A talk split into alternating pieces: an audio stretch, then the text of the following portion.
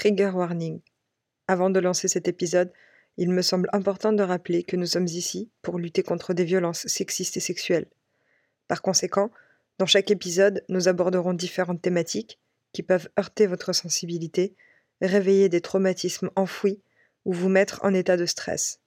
Ne vous forcez pas. Prenez le temps. L'avantage d'un podcast, c'est que ça ne disparaît pas et que vous pourrez essayer de l'écouter une autre fois. Charmante, mademoiselle. Salope. Tu veux pas qu'on aille boire un café ? T'as pas un 06 ? Réponds, sale pute. Salope. Dis bonjour, sale pute. Bonjour à toutes et à tous. Bienvenue sur le podcast de Dis bonjour, sale pute. On va parler d'engagement, de militantisme, de déconstruction. On va échanger, débattre, s'éduquer, se soutenir et surtout, croire les victimes. Ce podcast est né suite à la création du compte Instagram Dis bonjour, sale pute en juillet 2020 pour lutter contre les violences sexistes et sexuelles dans la rue, chez vous, au travail, à l'école et sur Internet.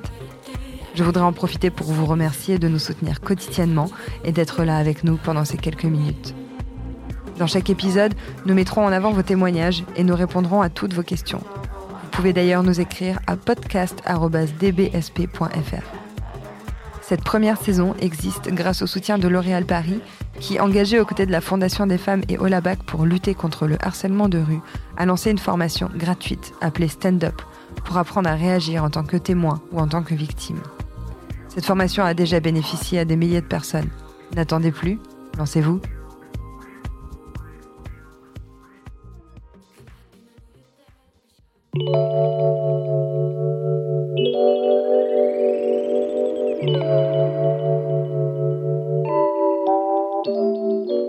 On y est, le deuxième épisode du podcast de DBSP. Chaque mois, nous mettons en avant une thématique inspirée de vos témoignages et de vos questionnements. Le mois dernier, nous avons abordé le harcèlement à la plage. Vous pouvez réécouter l'épisode sur toutes les plateformes de streaming.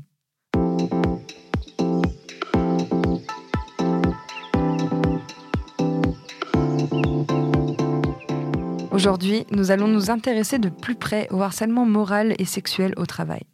Pour répondre à vos questions, nous recevrons Élise Fabing, l'avocate célèbre sur Instagram, pour mettre en lumière les formes de harcèlement les plus courantes dans le milieu professionnel et vous donner les clés pour savoir comment réagir si vous êtes victime ou témoin. Nous recevrons ensuite Anne, créatrice du compte Instagram Balance Ton Agency, suivie par plus de 70 000 personnes. Elle nous parlera de la genèse de son projet et de son impact sur le milieu publicitaire. Enfin, nous aurons la chance de pouvoir parler de l'application NotMe, créée par Ariel Weindling, en direct de Newport Beach. Allez, c'est parti, bonne écoute. Non mais toi, t'es blonde de l'intérieur et de l'extérieur, en fait. Christine, t'oublies pas de mettre un décolleté pour la presse de demain. Ça va faire 100 sas avec le client et vraiment, faut qu'on signe.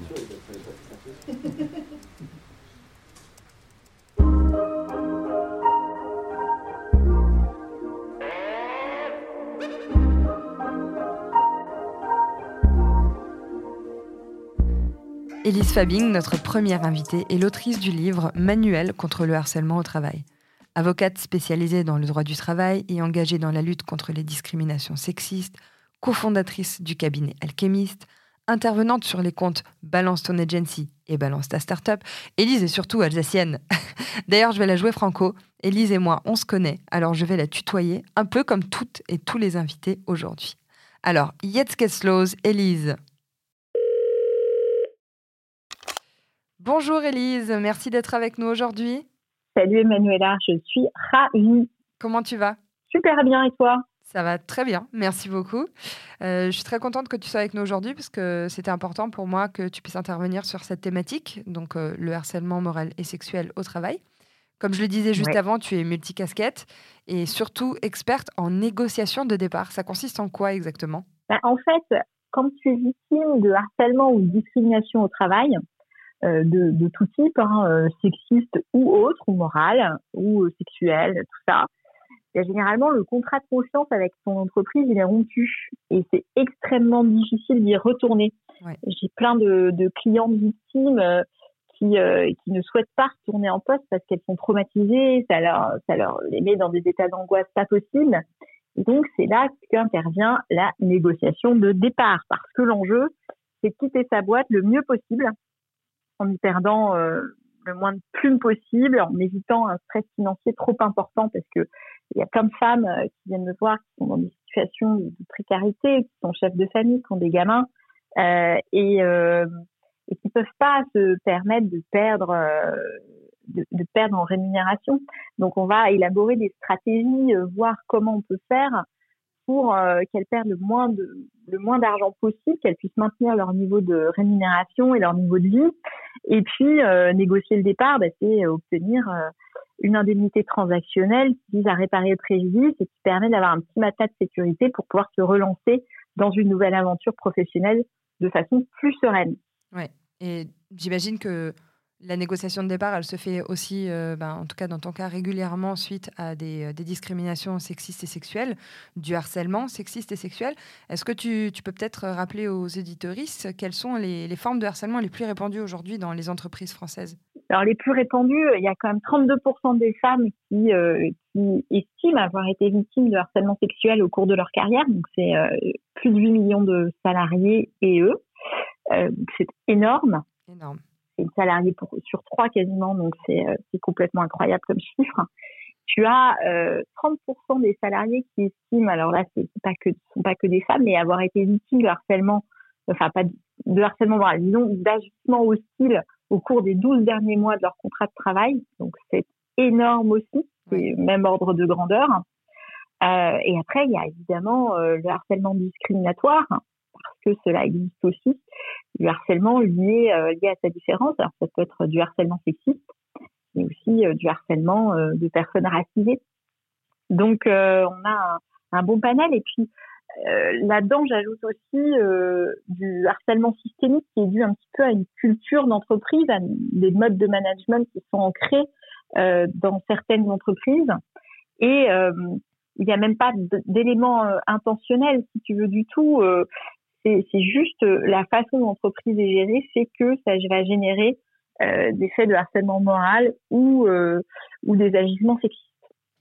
Alors, moi, je t'ai connue un petit peu avant, mais je pense que la majorité des personnes qui sont sur les réseaux t'ont découvert via les comptes Balance Ton Agency et Balance ta Startup, sur lesquels tu interviens pour donner des conseils sur comment réagir et comment se prémunir justement face à ce harcèlement moral et sexuel qu'on peut subir en entreprise.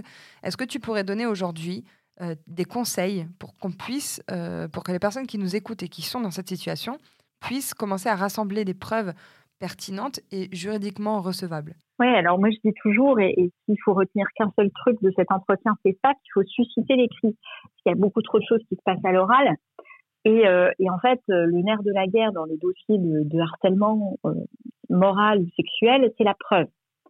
Donc, susciter l'écrit, alors c'est pas forcément écrire à son harceleur, attention, parce que je sais qu'il y en a qui peuvent trembler à cette idée-là parce qu'elles sont terrorisées ou sous emprise. Mais ça va être, par exemple, s'il y a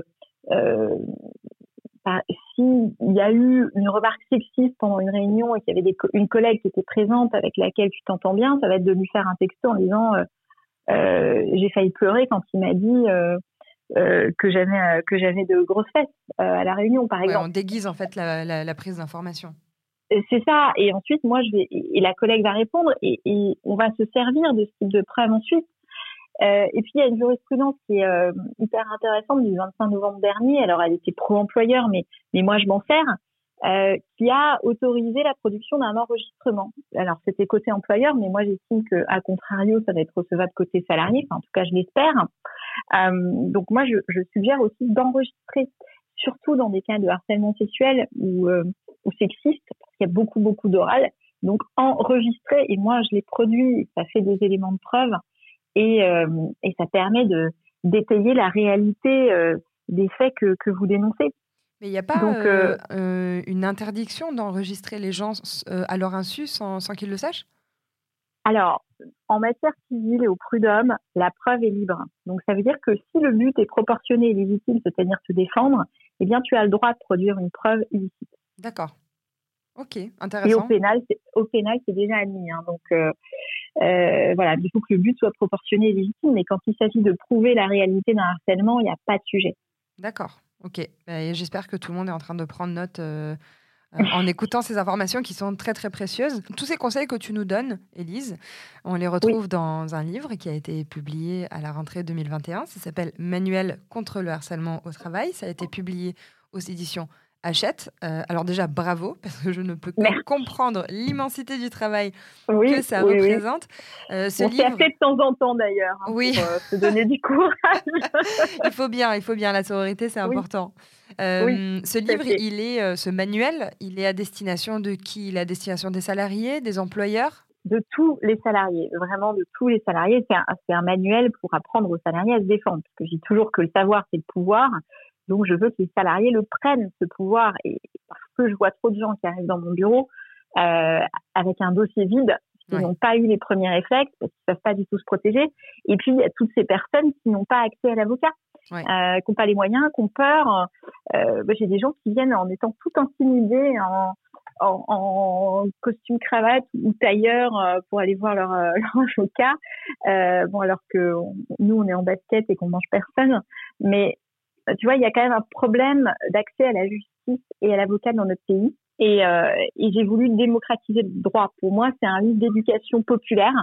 C'est pour permettre à tous ceux qui le souhaitent de connaître leurs droits au travail, parce que je pense que c'est super important et c'est dans la continuité du combat que j'ai pu mener avec Balance Ton Agency, Balance ta Startup, parce qu'on a fait des lives. Elles ont libéré la parole des salariés. Et moi, derrière, j'intervenais pour donner de l'info juridique, pour que les salariés puissent s'en sortir. Et on a reçu des tonnes de messages de remerciements. On a vraiment pris conscience de l'importance de l'accès au droit du travail pour les salariés, les jeunes, etc. Et j'avais fait un podcast aussi qui s'appelle « Vos droits au travail » et qui a été pas mal écouté. J'ai eu beaucoup de super commentaires. Mais tu vois, à chaque fois, les gens me disaient « Mais ils sont écrits où tous tes conseils ?» Mmh. Parce que l'écrit, quand même, c'est peut-être plus simple, plus pédagogique. Et c'est vrai qu'au début, je me suis dit, oh là là, un livre, je vais jamais m'en sortir avec tout le boulot que j'ai. Mais finalement, je suis hyper heureuse parce que c'est l'aboutissement de ce combat de 10 ans pour les salariés. Je pense que c'est important. Après, il y a pas mal de DRH, de RH qui m'écrivent et qui lisent mon livre parce que ça les sensibilise, parce que ça les intéresse. Et j'ai des avocats employeurs aussi qui m'ont félicité. Je trouvais ça très intéressant. Au barreau, il y a aussi des gens très fair-play et des adversaires très sympas. Donc je dirais que c'est pour tout le monde, mais c'est vrai qu'il est quand même à destination des salariés. Et l'objectif, c'est de leur apprendre à se défendre en cas de situation toxique et même à prévenir. Tu vois, c'est-à-dire que dès que je sens que ça commence à pas super bien se passer, savoir quoi faire. Oui. Parce que moi, je pense que dans toutes les universités, écoles, etc., il devrait y avoir des cours de droit du travail pour que tout le monde sache ce qu'un employeur a le droit de faire, de ne pas faire et comment se protéger. C'est hyper important pour la conduite de ta vie de salarié, de ta vie professionnelle, de savoir tout ça. Vous l'aurez compris, le livre « Manuel contre le harcèlement au travail » est un must-have qu'on doit toutes et tous avoir dans notre bibliothèque pour pouvoir, autant en tant que salarié, se protéger, autant en tant que chef d'entreprise, de savoir comment réagir et comment se comporter. Parce qu'apparemment, il faut encore éduquer les chefs d'entreprise aussi au respect des salariés. En tout cas, merci beaucoup, Élise, pour ton temps. Et je te dis à très, très bientôt autour d'un verre en Alsace. Oui, à très bientôt, Emmanuela. Merci beaucoup. Merci encore à Élise pour son temps et les informations précieuses qu'elle nous a partagées. Je vous rappelle que son livre « Manuel contre le harcèlement au travail » aux éditions Hachette est disponible dans les librairies françaises et selon moi, c'est un must-have.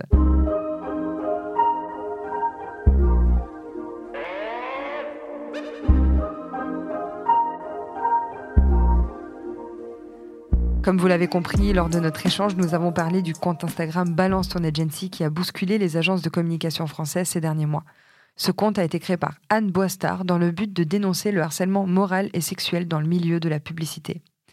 Pour en savoir plus, j'ai demandé à Anne de venir nous en parler d'elle-même, de nous raconter comment elle bouscule les codes et comment elle prévoit de transformer le monde de la communication.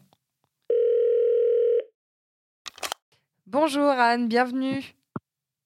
Bonjour Emmanuela. Merci d'être avec nous. Je suis vraiment contente que tu puisses intervenir au nom de Balance Ton Agency pour qu'on en découvre un petit peu plus justement sur ce compte Instagram.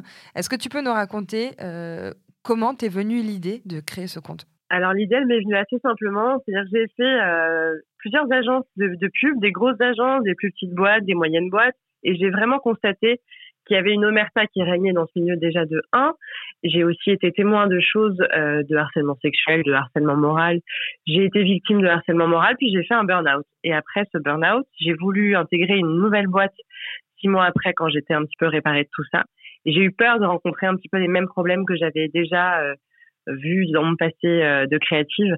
J'ai donc créé le compte Instagram Balance Ton Agency, qui justement permettait de libérer la parole sur ces sujets-là et qui levait l'omerta qui régnait depuis bien trop longtemps dans ce milieu-là en particulier. Justement, je regardais sur le compte Instagram le nombre d'agences qu'il y a, en tout cas le nombre, la quantité de témoignages que tu reçois, que ce soit en story ou que ce soit ce que tu postes dans le feed.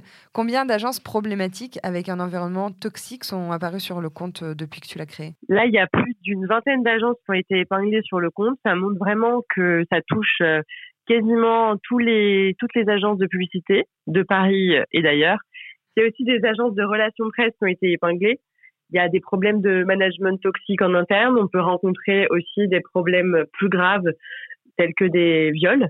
Ouais. Il y a la volonté aussi de travailler avec des journalistes pour faire de vraies enquêtes sur des agences où on rencontre justement des cas d'agression sexuelle ou de viol, ouais. Pour montrer que... c'est quelque chose qui existe encore en 2021 et qu'on a envie de combattre et on a envie surtout de travailler dans des milieux sains, on a envie de bosser, de travailler avec passion tout en étant respecté pour notre genre, pour notre travail, pour nos convictions. On a envie de travailler dans la bienveillance et finalement, c'est pas grand-chose que de demander ça, mais il y a encore du boulot à faire en tout cas au sein des agences sur toutes ces questions-là. Moi, ce qui m'épate beaucoup, c'est la capacité, à travers un compte Instagram, en fait, de révolutionner certains milieux, de vraiment apporter des vrais questionnements. Et je trouve ça très chouette que tu mettes en place de nouvelles choses, comme justement ces enquêtes plus poussées, plus professionnelles avec des journalistes. Est-ce que, depuis la création du compte, tu as déjà pu observer des résultats par rapport aux témoignages que tu publies ? Oui, heureusement, sinon c'est vrai que j'aurais certainement baissé les bras avant. Ouais. Alors, il peut y avoir de grands résultats comme de plus petits résultats. Et puis après, il peut y avoir pour l'instant... pas grand-chose qui a été mis en place dans certaines agences parce que ça prend du temps. Il y a eu des démissions, il y a eu des mises à pied, il y a eu des référents harcèlement qui ont été mis en place, il y a eu des formations liées au harcèlement en interne, il y a eu beaucoup de choses qui ont été mises en place justement dans les agences pour répondre à tout ce qu'on peut lire sur Balance Ton Agency.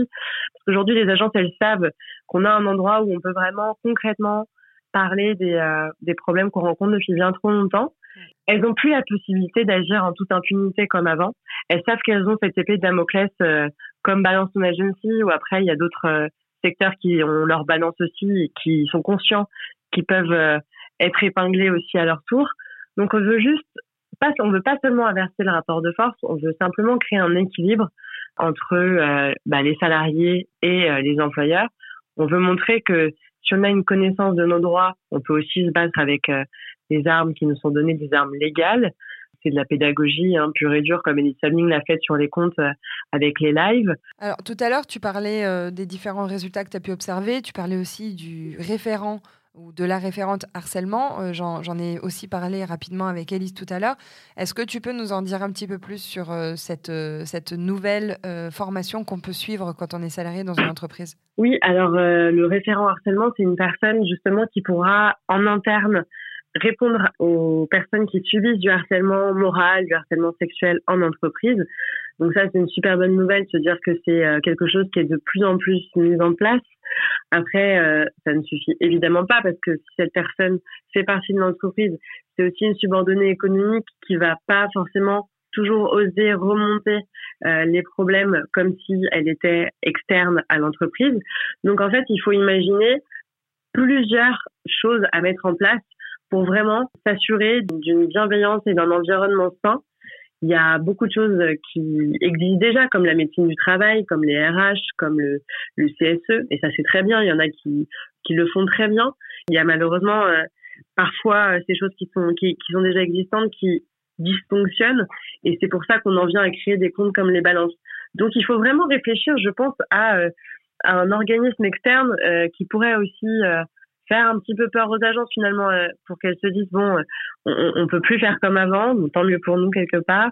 Et puis faut qu'elles prennent conscience aussi que leur malveillance et leur toxicité a un coût finalement.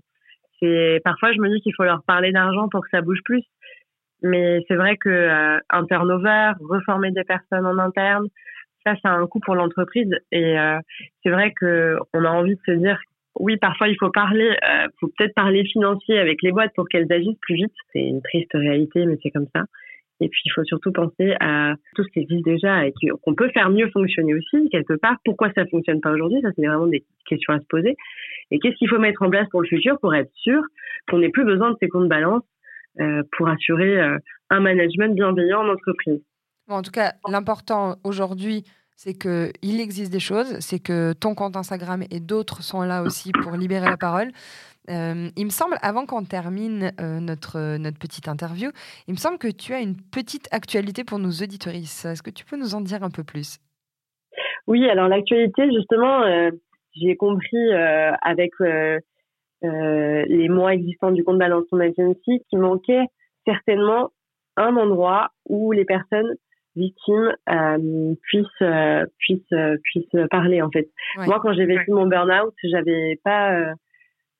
savais pas du tout vers qui me diriger, à qui parler, et je vois qu'il y a des personnes qui comptent beaucoup sur moi, à tel point qu'elles m'écrivent en plein milieu de la nuit en me disant si tu réponds pas maintenant, je peux être à deux doigts de faire une connerie. J'ai appelé SOS Amitié parce que je sais vraiment plus quoi faire, et je me rends compte avec ce genre de phrase là qu'il faut vraiment qu'on ait un organisme assez référent dans le milieu, en tout cas. Donc, évidemment, il existe déjà les jeunes qui œuvrent pour les femmes dans la publicité, et c'est top. Mais il faudrait peut-être une association qui soit plus globale et qui puisse aider les victimes et qui puisse aussi permettre aux personnes déjà victimes de harcèlement sexuel, moral, effectivement, de se remettre de ça et de voir qu'est-ce qu'elles peuvent faire par la suite pour aller plus loin. Mais il faut aussi accompagner les victimes de harcèlement général, mais aussi les victimes de burn-out. Il faut mettre en place peut-être des référents tels que des psychologues, tels que des avocats, pour vraiment répondre à des problématiques précises. Et je pense qu'avec cette association-là, on pourra essayer de faire en sorte que Balance Ton Agency n'existe plus pour répondre au mieux à ces personnes victimes de management toxique en entreprise. Bon, en tout cas, le changement est en marche. Il va se passer de belles choses. Je te souhaite beaucoup de courage pour ces prochains mois, ces prochaines semaines, pour la création de ton asso. Et je te remercie beaucoup d'avoir été avec nous dans cette émission. À très bientôt, bonne journée. À très bientôt, merci à toi.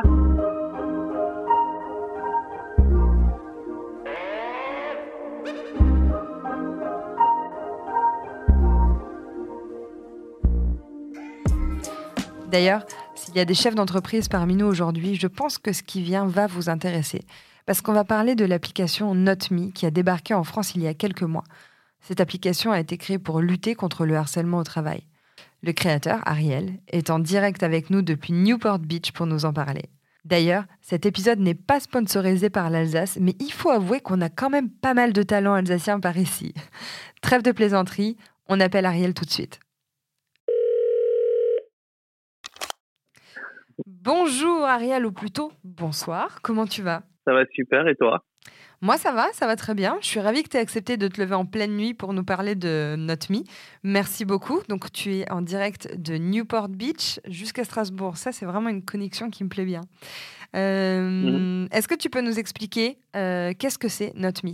Bien sûr, NotMe, c'est une plateforme technologique qui permet aux employés et aux employeurs de beaucoup mieux gérer de façon intelligente, safe et facile toutes les problématiques liées au comportement inapproprié au travail, que ce soit le harcèlement, les discriminations et autres problèmes qui peuvent survenir au travail. Donc c'est sous format d'une application, on peut l'avoir sur son téléphone, on peut aussi l'avoir sur l'ordinateur. Qui et comment qui peut en bénéficier et comment est-ce que ça marche? Alors, c'est une application que vous pouvez downloader sur le App Store ou sur le Google Play Store. qui est gratuite pour tous les employés. Et pour en bénéficier, en fait, il faut que son employeur soit client chez NotMe, qui souscrive à NotMe. Et en fait, NotMe, c'est le lanceur d'alerte le plus moderne, à mon avis, et le plus sophistiqué. Pour en bénéficier, il faut quand même toutefois en France, en tous les cas, parce qu'aux États-Unis, c'est un peu différent la façon dont on opère. En France, il faut que votre employeur soit client chez NotMe pour pouvoir faire des signalements en utilisant l'app hashtag NotMe. Donc, en gros, c'est une initiative qui doit venir de la direction. Ils vont mettre ça en place et dire à tous leurs salariés, voilà, vous pouvez télécharger l'application et nous faire des rapports. Donc, comment ça marche ? Par exemple, moi, aujourd'hui, je suis salarié dans une entreprise où il y a l'application. Je suis victime de harcèlement. Comment ça se passe sur l'application ? J'ouvre mon application et je mets toute l'information ? Alors peut-être avant de répondre à cette question spécifique, je vais vous peut-être te raconter ou raconter aux gens qui écoutent ton podcast la genèse de NotMe, pourquoi NotMe en fait. Okay. Donc moi je suis strasbourgeois comme toi, je suis aux États-Unis depuis 20 ans où je suis avocat spécialiste du droit du travail. J'ai passé 15 ans de ma carrière au barreau de Californie à conseiller les entreprises sur les problématiques liées au travail. Et en fait, ce qui s'est passé, c'est qu'en 2017, fin 2017, quand le mouvement MeToo a commencé, je me suis rendu compte, bien entendu, que c'était un gros problème, en fait, le harcèlement, mais pas que, mais que les comportements inappropriés étaient, en fait, très rarement signalés. J'ai trouvé que les avocats, que ce soit les avocats qui représentent les salariés ou les avocats qui représentent le patronat, ne donnaient pas forcément les bons conseils à leurs clients. Ouais. Et du coup, en fait, personne ne se rencontrait, ne communiquait sur les vraies problématiques. Et donc, l'idée de NotMe, ça a été de dire, on a vu le problème de MeToo, que c'est un vrai problème, qu'il y a énormément de femmes et de minorités qui sont affectées par les comportements inappropriés. Le but, en fait, de MeToo, ça doit être NotMe, ça doit être plus de victimes, plus de compagnies qui tolèrent ce genre de comportement et qui sont affectées aussi, et du coup, que leurs employés puissent, en fait, faire du signalement de façon très facile et simple. Donc, le but de NotMe, c'est de faire tomber les barrières au signalement. Okay. Donc, quand employeur devient client NotMe, là, vous pouvez aller downloader l'app et reporter en moins de 3 minutes un comportement inapproprié qui vous a tourmenté ou embêté ou offensé. Et à ce moment-là, une fois que vous aurez soumis votre signalement, votre employeur recevra une alerte lui disant de se login sur son dashboard NotMe où il pourra voir en fait ce que vous signalez, si vous avez signalé de façon anonyme ou pas. Si vous signalez de façon anonyme, il ne sait pas qui vous êtes. Il y a un vrai anonymat sur la plateforme NotMe qui est préservé, qui sera toujours préservé. Et ensuite, ça permet à votre employeur de communiquer avec vous. On a un chat qui est encrypté, qui permet de communiquer la communication facile entre l'employé et son employeur. Et votre employeur pourra en fait traquer tous les comportements inappropriés qui peuvent être signalés par ses employés. Et en gros... Et bien sûr, y répondre. En gros, quand on va apporter notre témoignage sur cette application, est-ce que c'est des éléments qui pourraient être utilisés si demain on décide d'entamer une procédure judiciaire ? Est-ce que c'est recevable ? Ah bien sûr, après vous pouvez, quand vous faites un signalement sur NotMe, vous pouvez inclure à votre signalement des preuves. Mmh. Donc ça peut être des textos inappropriés envoyés par un manager, ça peut être une vidéo inappropriée. Vous pouvez documenter en fait votre signalement avec des preuves si vous voulez.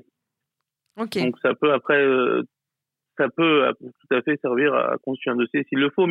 Mais encore une fois, pour moi, la communication doit avoir lieu entre l'employeur et le salarié. J'ai passé assez de temps à conseiller en fait les deux parce que j'ai aussi représenté pas mal de salariés dans ma carrière.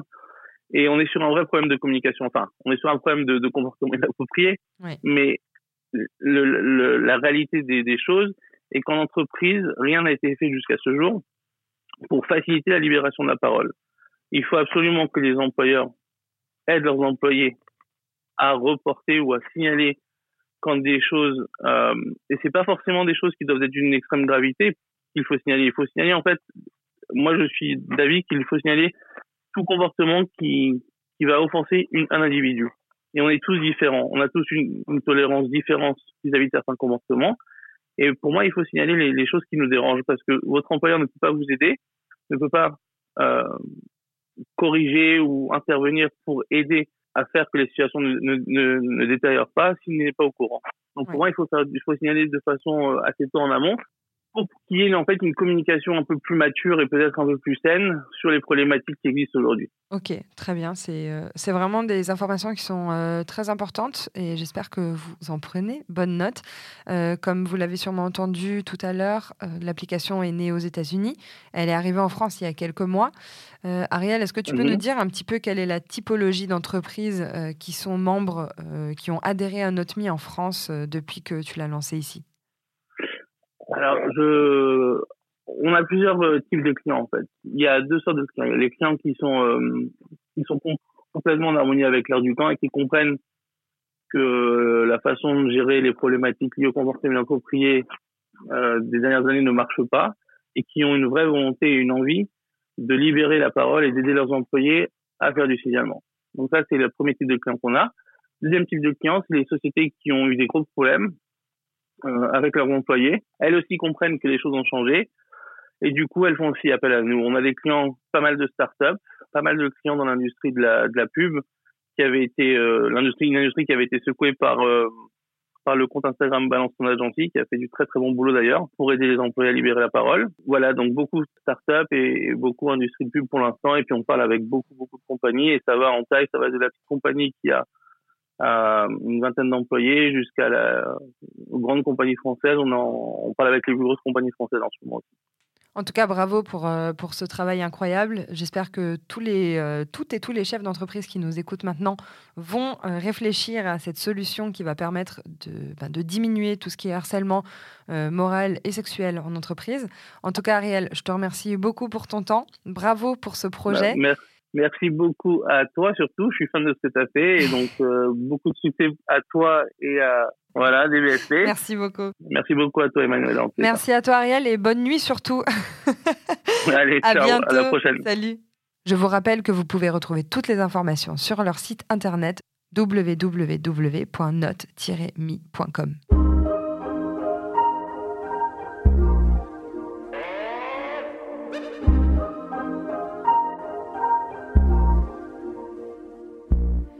Et voilà, j'espère que ces interventions vous ont plu. On se retrouve le mois prochain pour parler de la difficulté en tant que femme d'accéder à des postes à haute responsabilité. En attendant, je vous dis salut Bissam, ça veut dire salut tout le monde en alsacien.